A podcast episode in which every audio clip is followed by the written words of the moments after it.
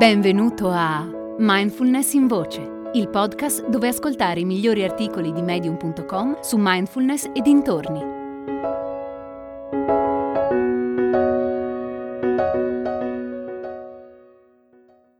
Il potere della pausa tra stimolo e risposta di David Younger. I nostri figli possono essere i nostri migliori maestri ma anche le nostre più grandi seccature. Possono riempirci d'amore, ma anche prosciugarci emotivamente. Possono arricchire la nostra vita, ma anche farci desiderare di stare un po' per i fatti nostri. Nessuno è capace di provocarci come i nostri figli.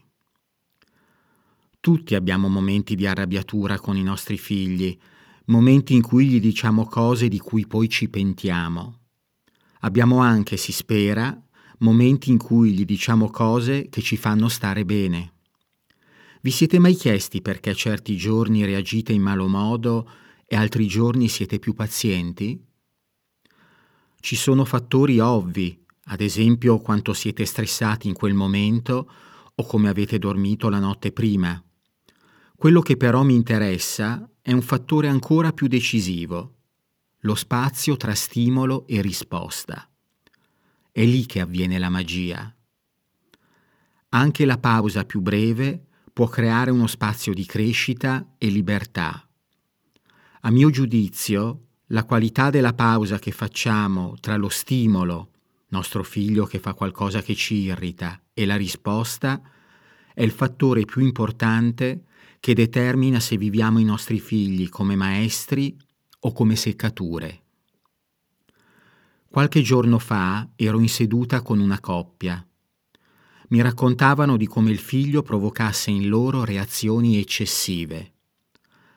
La madre mi diceva di come il figlio ultimamente avesse cominciato a risponderle e come questo a volte provocasse in lei una forte reazione a livello fisiologico.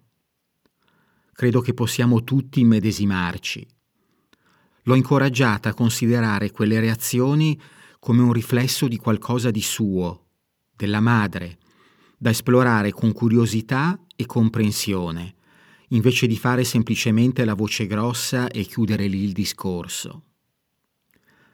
La pausa tra stimolo e risposta ci permette di chiederci cosa sta succedendo ora.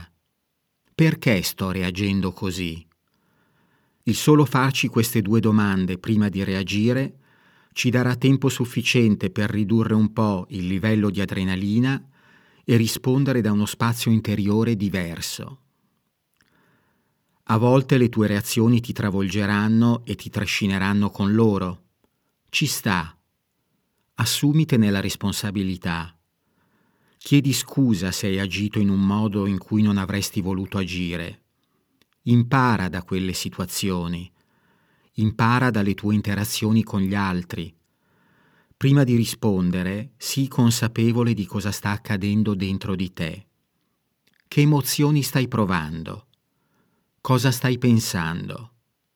Tutto questo puoi farlo anche nei rapporti con il tuo partner o con chiunque altro. Viktor Frankl neurologo, psichiatra e filosofo austriaco, lo ha espresso in modo esemplare. Tra stimolo e risposta c'è uno spazio. In quello spazio sta il nostro potere di scegliere la risposta. Nella risposta sta la nostra crescita e la nostra libertà. Hai ascoltato Mindfulness in Voce, il podcast di Mindfulness Bergamo www.mindfulnessbergamo.net.